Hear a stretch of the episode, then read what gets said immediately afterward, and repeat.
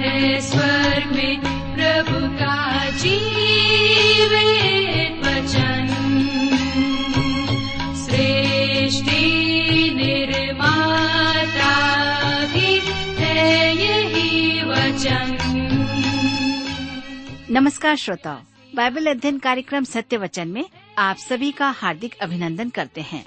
श्रोताओ, जैसा कि आपको मालूम है कि इन दिनों हम पवित्र शास्त्र बाइबल के नए नियम में से फिलिपियो नामक पत्री का विस्तार पूर्वक अध्ययन कर रहे हैं और हमें पूरा विश्वास है कि इस अध्ययन से आपको आध्यात्मिक लाभ मिल रहा है। तो आइए, आज के इस बाइबल अध्ययन में हम सम्मिलित हों। मन की तैयारी के लिए सुनते हैं एक मधुर संगीत रचना।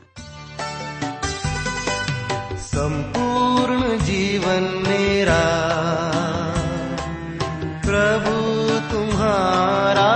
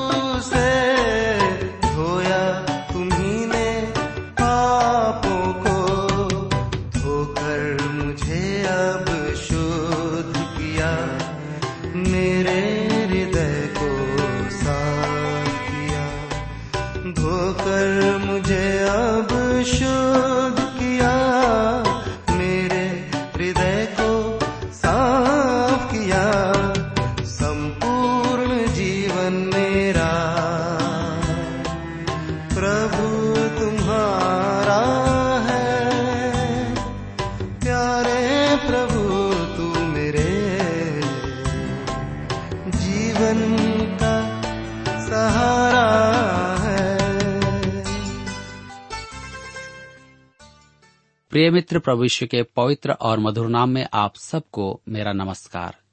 मैं कुशल पूर्वक हूँ और मुझे आशा है कि आप सब भी परमेश्वर की निकटता में रहते हुए कुशल पूर्वक हैं और हमेशा की तरह आज फिर से एक बार परमेश्वर के वचन में से सुनने और सीखने के लिए तैयार बैठे हैं।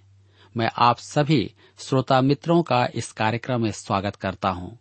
विशेष करके अपने उन सभी नए मित्रों का जो पहली बार हमारे इस कार्यक्रम को सुन रहे हैं, मैं आपको बताना चाहता हूँ कि हम इन दिनों बाइबल में से फिलिपियों की पत्री नामक पुस्तक का अध्ययन कर रहे हैं और अब तक हमने चार अध्याय के कुछ पदों का अध्ययन कर लिया है। आज हम अपने अध्ययन में आगे बढ़ेंगे और देखेंगे कि पॉलुस फिलिपियों की कलिसिया के साथ किस प्रकार अपने प्रेम को बांटता है। तो आइए इससे पहले कि हम इस अध्ययन में जाएँ प्रार्थना करें और परमेश्वर से आज के अध्ययन के लिए सहायता मांगे। हमारे जीत और सामर्थ्य पिता परमेश्वर, हम आपको धन्यवाद देते हैं आज के सुंदर समय के लिए जिसे आपने हम सबके जीवन में दिया है, ताकि हम आपके वचन का, जो सामर्थ्य वचन है, अध्ययन कर सके। हमारी प्रार्थना है कि आप हमारे प्रत्येक श्रोता भाई बहनों को अपनी बुद्धि, ज्ञान और समझ प्रदान कीजिए। ताकि जब हम आपके वचन में से सुनते और सीखते हैं तो आपका वचन हमें से प्रत्येक के जीवन में बोलने और बातचीत करने पाए। हमारी प्रार्थना है उन भाई बहनों के लिए जो अपने जीवन में निराश हैं, चिंतित हैं, परेशान है, बीमारियों के कारण से, अपनी नौकरी के कारण से, विवाहिक जीवन के कारण से। पिताजी, आप उन्हें अपनी शांति प्रदान करें, उनके जीवन में बोले और बातचीत करें। आज का वचन उनके जीवन के लिए लाभ का कारण बन सके। इस प्रकार से हम इसे प्रत्येक को आप आशीषित करें। इस समय को आपके हाथ में सौंप देते हैं। बड़े धन्यवाद के साथ प्रार्थना हमारे उद्धारकर्ता प्रभु यीशु के नाम से मांगते हैं। आमीन। मित्रों, जैसा कि मैंने आपसे कहा कि पौलुस आनंद के बारे में हमें बताना चाहता है, सामर्थ के बारे में बताना चाहता है। जैसे हमने देखा है कि आनंद सामर्थ का स्रोत है और प्रार्थना सामर्थ का भेद है। और अब हम देखेंगे कि मसीह का ध्यान करना सामर्थ की वेदी अर्थात पवित्र स्थान है। आइए आप मेरे साथ निकालिए फिलिपियों की पत्री चार अध्याय, उसका आठ पद। फिलिपियों की पत्री चार अध्याय, उसके आठ पद में इस प्रकार से लिखा है, इसलिए हे भाइयों जो जो बातें सत्य हैं और जो जो बातें आदरणीय हैं, और जो जो बातें उचित हैं, और जो जो बातें पवित्र हैं, और जो जो बातें सुहावनी हैं, और जो जो बातें मन भावनी हैं, अर्थात जो भी सद्गुण और प्रशंसा की बातें हैं, उन पर ध्यान लगाया करो। ध्यान दीजिए। इसलिए हे भाइयों, अध्याय तीन के आरंभ में वह कहता है इसलिए हे मेरे भाइयों, यहाँ पर हम देखते हैं हे भाइयों और हे मेरे भाइयों, जबकि वह अभी पत्र के मध्य में ही था। अब वह लगभग पत्र के अंत में है और अपना अंतिम प्रबोधन कर रहा है। यह प्रभु यीशु की अति संक्षिप्त जीवनी कहलाती है। वही सत्य है, मार्ग और जीवन प्रभु यीशु ही है। जैसा कि हम जानते हैं कि प्रभु यीशु ने कहा, मार्ग, सत्य और जीवन मैं ही हूँ। पौलुस कहता है, जो बातें सत्य हैं, जी हाँ वह सत्य है। जो जो बातें आदरणीय हैं, प्रभु यीशु आदरणीय है। यहाँ आदरणीय से अभिप्राय है सत्य निष्ठा जो जो बातें उचित हैं, यीशु उचित अर्थात धर्मी है, पवित्र इस पृथ्वी पर यदि कोई पवित्र था तो वह केवल प्रभु यीशु था। उसने एक प्रश्न पूछा था, तुम में से कौन मुझ पर दोष लगाता है? और तब कोई भी खड़ा न हुआ। यौनर चिशु समाचार चौदह अध्याय के तीस पद में उसने कहा, इस संसार का सरदार आता है, मुझ पर उसका कोई अधिकार नहीं। शैतान हमेशा ऐसी कोई बात मुझमें खोजता है कि मुझे अपने सिकंजे में कस ले। आपके बारे में क्या है? परंतु यीशु की एक विशेषता थी कि उसमें ऐसा कुछ भी नहीं था।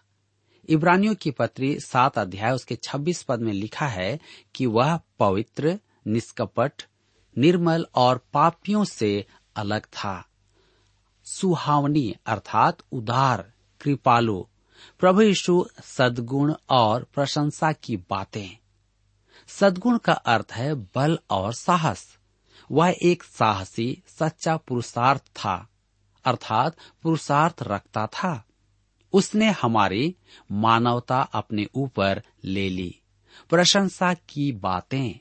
आज आप उसकी स्तुति, आराधना कर सकते हैं। मेरे प्रियो, आप और मैं एक गंदे संसार में रहते हैं। गंदे कहने का तात्पर्य यहाँ पर कूड़ा करकट नहीं है, लेकिन सामाजिक भ्रष्टाचार के अंदर हम जीवन जीते हैं। आप गंदे हुए बिना सड़क पर नहीं चल सकते। आपका मन, आपकी आँखें गंदी होती है। क्या आप कभी इस गंदगी से ऊब जाते हैं? सिनेमा और टीवी के पास अब विचारों का खजाना समाप्त हो गया है। अब वे क्या करें? अब कहा वे जाएँ? अब वहाँ वृद्धि की बातों की अपेक्षा व्यर्थ की बातें भरी हैं। किसी ने उसे विशाल कूड़ादान भी कहा है, परंतु करोड़ों लोग उसमें आँखें गड़ाए रहते हैं। टीवी के सामने से उठना भी नहीं चाहते हैं। कई घरों में इसके प्रति लड़ाइयाँ भी होती हैं। जैसे किसी सूखे रेगिस्तान को निहार रहे हो। उनका मन गंदा, अश्लीलता और उपद्रव से भरा रहता है। मेरे प्रियो, यदि एक विश्वासी संसार की गंदगी, अश्लीलता और अनुचित बातों में लगा रहे तो उसके जीवन में सामर्थ्य नहीं होगा।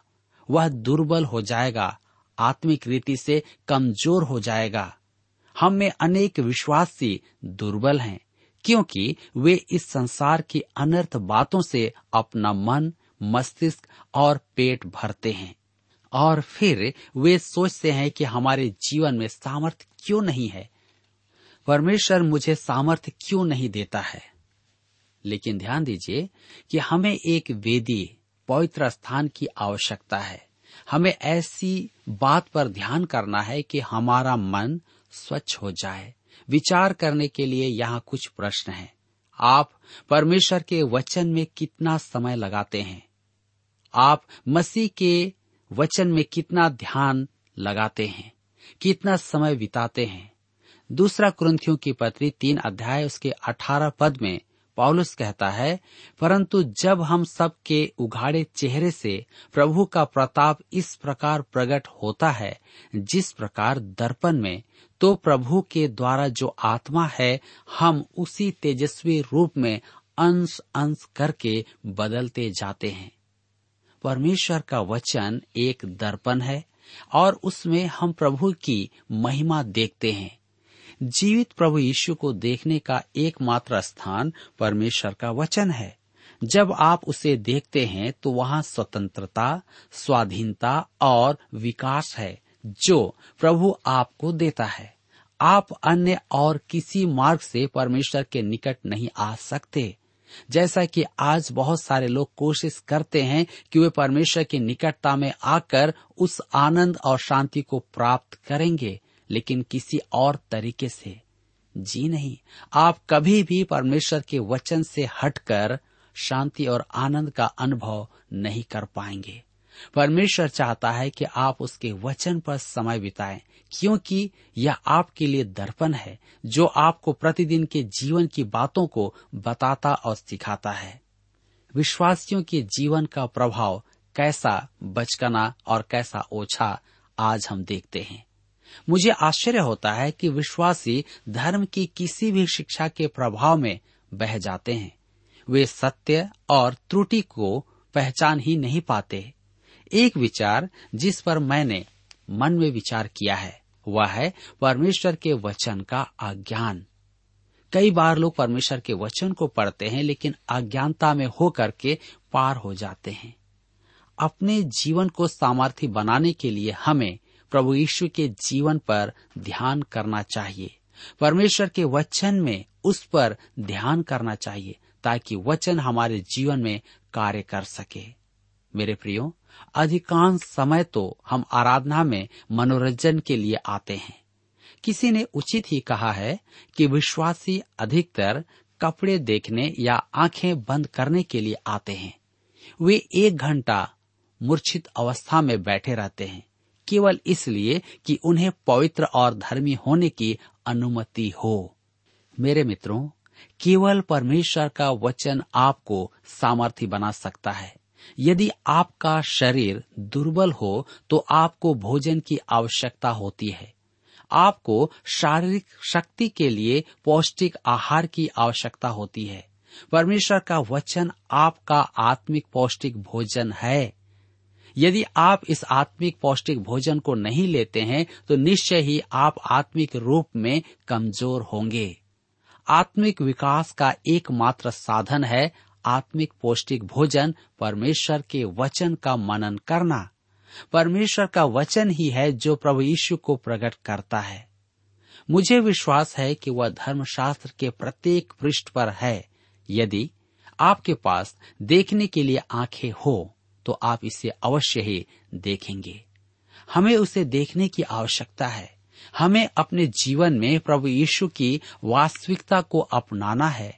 यह तब ही संभव है जब हम उघाड़े चेहरे प्रभु की महिमा को देखेंगे। मेरे विचार में, मसीह के आगमन पर एकमात्र लज्जा का कारण होगा धर्मशास्त्र का आज्ञान। जब हम उसकी उपस्थिति में खड़े होंगे, जी हाँ मेरे विचार में यह है कि हम में से अधिकांश विश्वासियों से कहेगा मैंने तुम सबको आवश्यक जानकारियाँ धर्मशास्त्र में दी हैं। तुमने मेरे बातों को क्यों नहीं माना? मेरी बातें क्यों नहीं सुनी? और मेरी ओर कान क्यों नहीं लगाया? हम अपने बच्चों की शिकायत करते हैं कि वे माता पिता की बात नहीं मानते। परमेश्वर की संतान की भी यही समस्या है कि वह अपने स्वर्गीय पिता की बात नहीं मानते। मसीह पर ध्यान लगाना सामर्थ्य की वेदी है। मेरे मित्रों, हमें इस संसार के गोरख धंधे को और अश्लीलता को त्याग, आत्मा की वेदी, परमेश्वर के वचन में जाना है, जहाँ हम उस पर ध्यान लगाएँ, उसकी आराधना करें, उसकी स्तुति करें।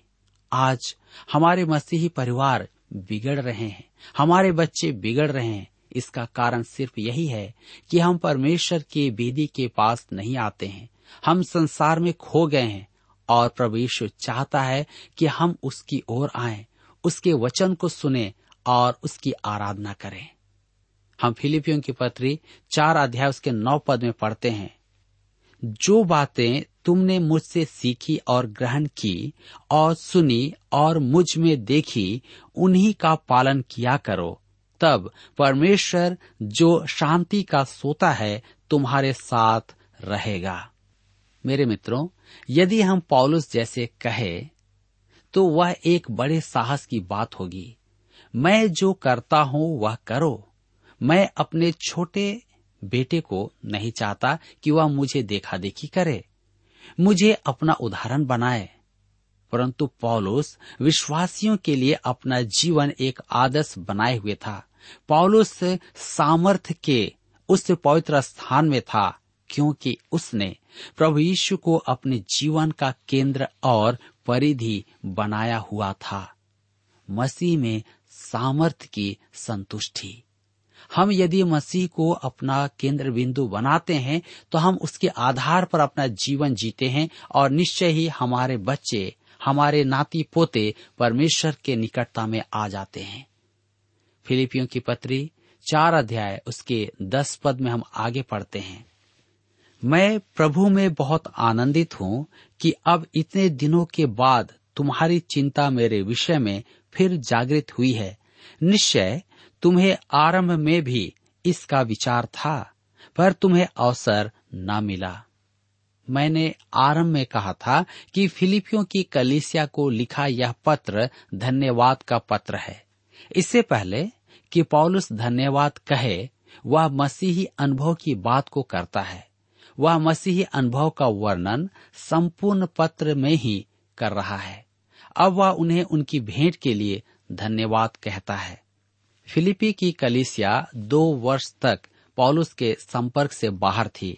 यरूशलेम में बंदी बनाए जाने का समाचार तो उन्हें मिला था, परंतु उसके बाद पॉलुस दो वर्ष कहाँ रहा, उन्हें उसकी कोई भी जानकारी नहीं थी।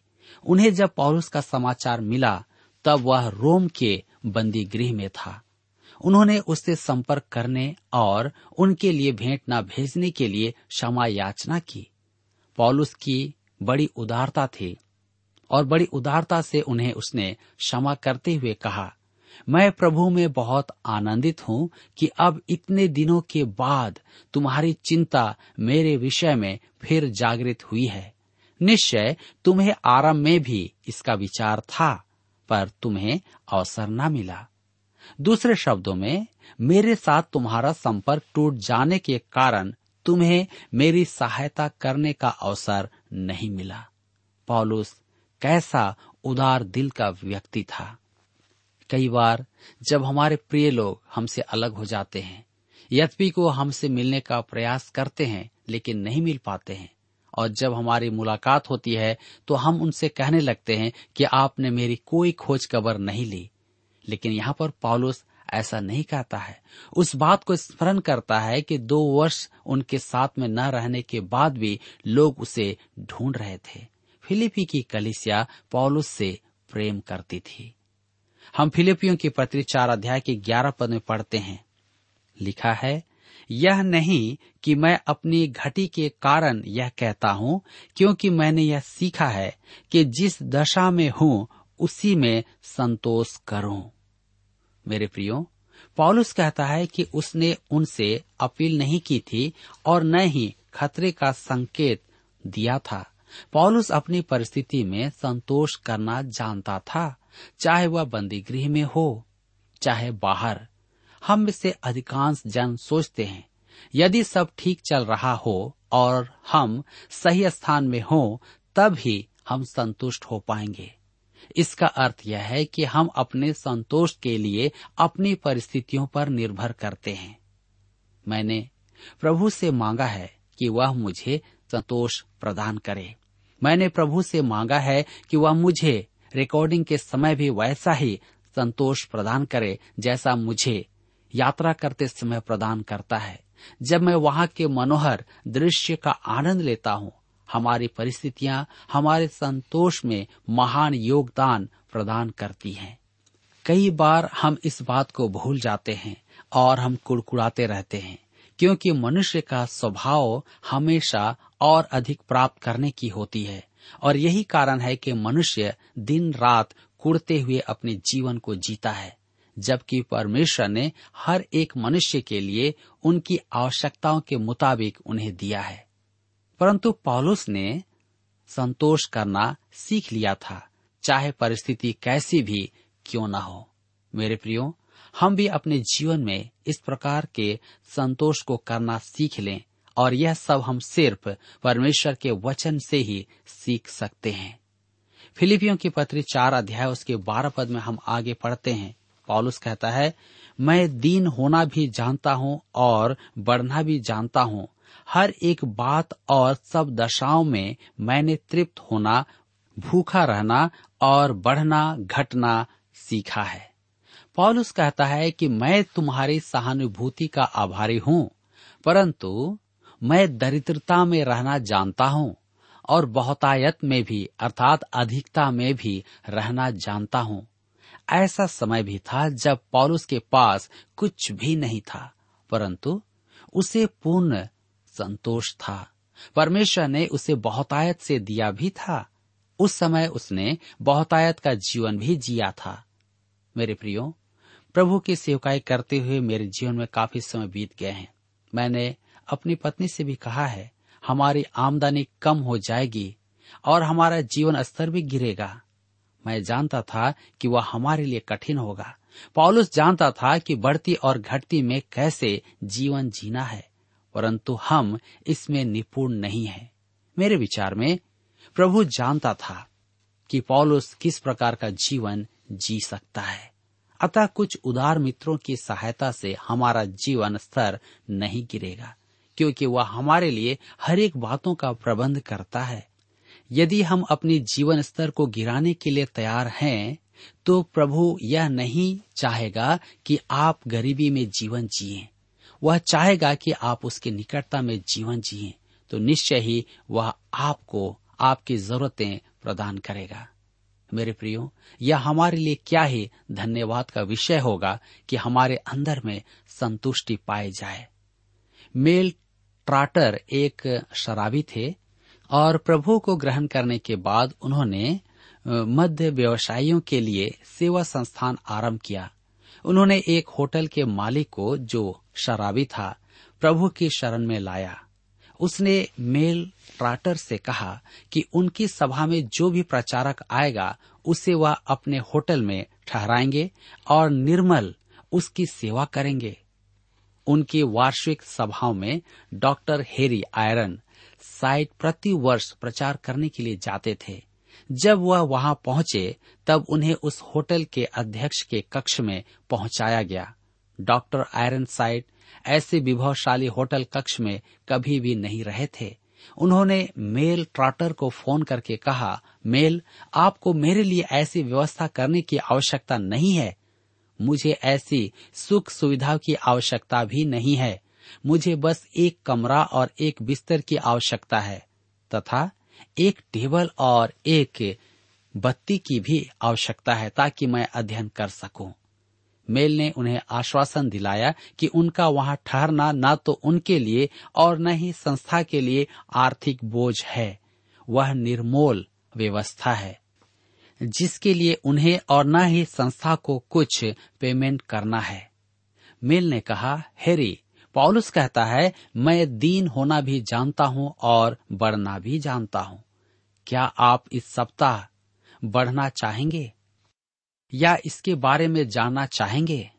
हम में से कई लोग इस प्रकार की सुविधा को देख करके अचंभित होते हैं, लेकिन आप जाने कि परमेश्वर आपके लिए सब कुछ कर सकता है।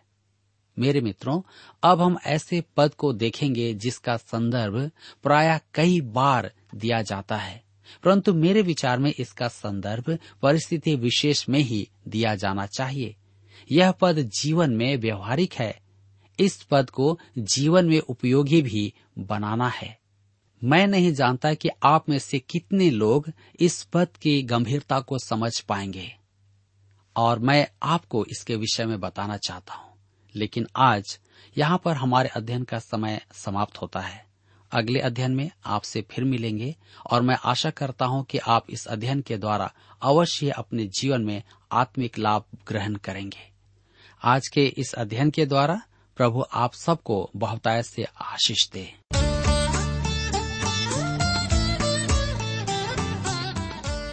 प्रिय श्रोताओं, अभी आप सुन रहे थे बाइबल अध्ययन कार्यक्रम सत्य वचन। हम आशा करते हैं कि आज के इस कार्यक्रम से आपको आत्मिक लाभ मिला होगा। यदि आप परमेश्वर के बारे में और अधिक जानना चाहते हैं तो हमारे पास नया नियम एवं पवित्र शास्त्र बाइबल उपलब्ध है। इन्हें प्राप्त करने के लिए आप हमें इस पते पर लिख सकते हैं। कार्यक्रम Satya Vachan T W R post box number चार तीन एक शून्य, नई दिल्ली, एक एक शून्य शून्य एक नौ। पता एक बार फिर सुन लीजिए, कार्यक्रम Satya Vachan T W R post box number four three one zero New Delhi one one zero zero one nine और हाँ श्रोताओं, याद रखें कि पत्र लिखते समय आपका नाम और पता साफ़ साफ़ लिखा होना चाहिए। इसके अलावा, आप हमसे टेलीफोन के माध्यम से भी बातचीत कर सकते हैं, जिसमें हमारे काउंसलर या सलाहकार आपको सलाह देंगे। तो नोट कीजिए हमारा मोबाइल नंबर नौ नौ पाँच आठ आठ दो शून्य चार एक चार। याद रखें double nine five eight eight two zero four one four और हमारा दूसरा नंबर है zero nine six five one four double three three nine seven याद रहे, शून्य नौ छ पाँच एक चार तीन तीन तीन नौ सात। इसके अलावा आप हमसे ईमेल के द्वारा भी संपर्क कर सकते हैं। हमारा ईमेल आईडी है Hindi T T B at T W R dot I N Hindi T T B at T W R dot I N और अब इसी के साथ हमारे कार्यक्रम का समय यहीं पर समाप्त होता है। अगले कार्यक्रम में आपसे फिर मुलाकात होगी। तब तक के लिए हमें आज्ञा दीजिए। नमस्कार। रूह खुदा का प्यार मिला है। यीशु का लहू मुझे छू गया है। रूहे खुदा का प्यार मिला है। यीशु का लहू मुझे छू गया